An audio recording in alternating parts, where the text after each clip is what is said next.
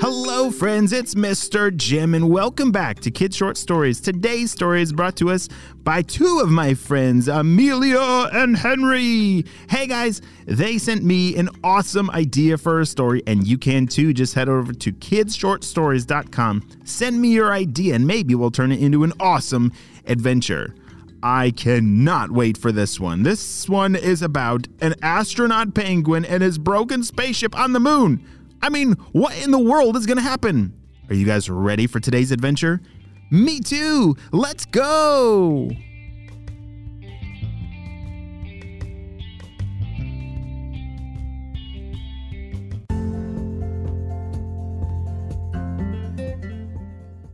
Come in, Henry. Come in, Henry. Over. Hey, Amelia. Hey, what's what's up? I'm just I'm on an exploration. What's going on? Shh. Henry, I need you to come back to base. You're running out of oxygen. Shh. What are you talking about, Amelia? said Henry. I oh. Oh my goodness, I lost track of time. You're right. I'm only down to 5% left. All right, well, I'll hurry back. Get the door ready, said Henry. Amelia ran over to the spaceship door and there he is. All right. She had to wait for Henry to get in the airlock and then she could open it.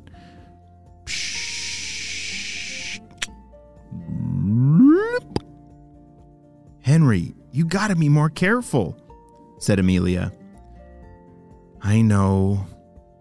Amelia and Henry lived on the moon. They were astronauts on the spy team, and they had a really important job. You see, there were different bases across the moon, and they all needed to be protected. Oh, wow, that would have been terrible if I would have ran out of oxygen out there. Thanks so much for having my back, Amelia, said Henry. Oh, you got it. They ran back to their room and got ready for dinner. Do you guys know what astronauts eat on the moon? Yeah, they have space food. Space food is pretty cool, and you got to eat it differently because the gravity on moon is very different from Earth. And and so sometimes they have to eat their food through a tube of toothpaste. Can you imagine that tube of toothpaste? And now let's pretend that toothpaste is gone. It's it's not actual toothpaste, but maybe it's some soup in the toothpaste. Yeah, and so they might squeeze that tube of soup into their mouth instead of using like a spoon, because that would get messy. Yeah, it's pretty silly. Well, Amelia and Henry were eating their dinner when all of a sudden, beep, beep, beep, beep, beep, beep, beep, beep, beep, an alarm went off. Henry, did you hear that? shouted Amelia. Of course I did. Let me go check it out. Henry was the first to get up and run over to check the screens. Uh, look at that. Holy smokes, that thing looks huge. Out of nowhere appeared a spaceship from deep outer space, and it looked like it was about to land on the moon. All right, sound the alarm. We got to prepare for battle, shouted Henry. Yeah, I don't know, Henry. It looks kind of friendly, like it's not trying to sneak up on us. It's definitely not hiding, said Amelia. I know, but we gotta at least get ready. Henry ran over to the battle stations. He was ready to blow it to Jupiter, but Amelia was right in calming Henry down. All right, Henry, I know that it that's usually the, the procedure, but we gotta be more careful. Uh, let's just see what this thing wants. Let's try and talk to it. Amelia reached for the walkie talkie that would broadcast out to all neighboring space stations and spaceships. Hello out there. This is Amelia and Henry. Please report who this is that is approaching landing on the moon. Over.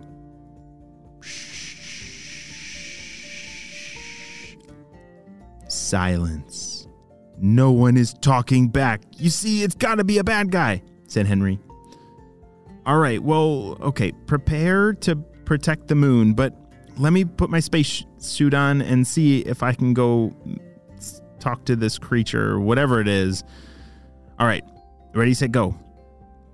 Henry ran over to the battle stations. This would shoot some giant net shooters out, or it might blast that spaceship off to Jupiter.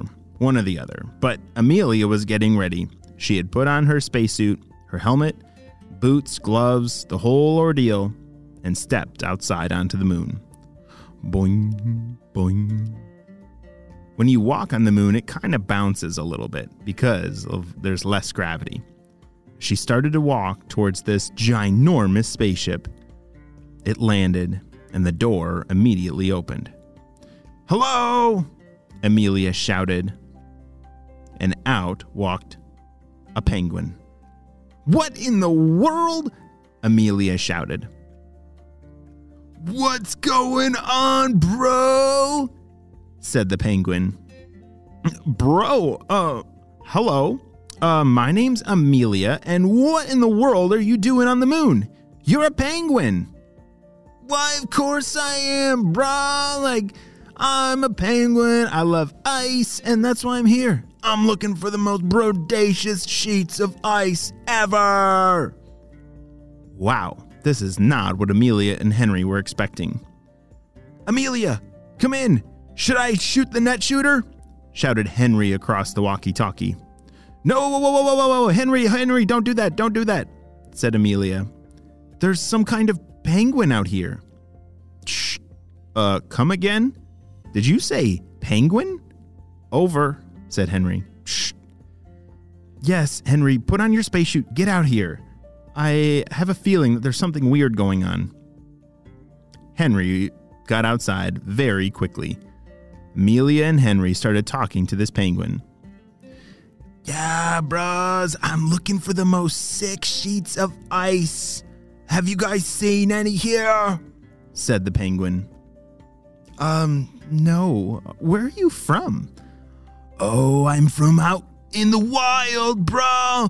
The farthest star, the furthest planet. Yeah, I'm from even further than that. Um, okay. Well, my name's Henry, and this is uh, Amelia. What's your name, Mr. Penguin? Oh, don't call me Mr. Penguin. That's my dad. You can call me Polio. Polio? Okay. Hey, Polio, said Amelia. Have you guys seen the sickest sheets of ice here or what? Uh, not exactly. There are some really big places of ice, like on planet Earth, oh, right over there. They pointed their fingers towards planet Earth, which was pretty far away, but you could see Antarctica. It had a giant sheet of ice. Polio couldn't believe it. Is that what I think it is, bros? Um, yes, bro, said Amelia. That right over there, that's Antarctica. And it's this huge place of ice. I bet you would love it. Polio's eyes were just ginormous. He loved ice and could not wait to check it out. Holy smokes, bro! I just. Oh, okay, I gotta head out. It has been super great to meet you, but I cannot wait to check out the sickest sheet of ice in the whole universe! Polio ran back onto his spaceship and blasted off before even waving goodbye. Amelia and Henry were left there with their hands in the air, waving, looking at each other. Henry, did that seriously just happen? I don't know, said Henry. I I don't know. Maybe this was all a dream, but I've literally never heard of a penguin flying through outer space, landing on the moon looking for ice. This is this is too much. Yeah, I think we need to go inside and take a nap or something. We must be too tired for this. Amelia and Henry ran back inside. It was definitely time for rest time if they were seeing penguins on the moon. Well, Polio, he actually was there, and now he lives in, Anar- in Antarctica, surfing on the most brodaciously big sheets of ice. The end.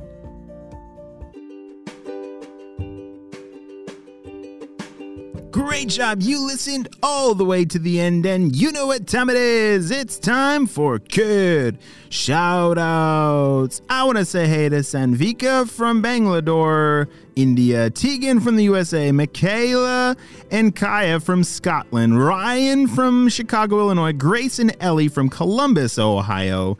Nolan from Black Mountain, North Carolina, Luca from Greeley, Colorado, and Ella and Leo from Michigan. I'm so glad that you're all on the Kid Short Stories family and on our spy team. We could not stop Dr. Stinky Breath without you, my friends. I'll see you on our next adventure. Bye.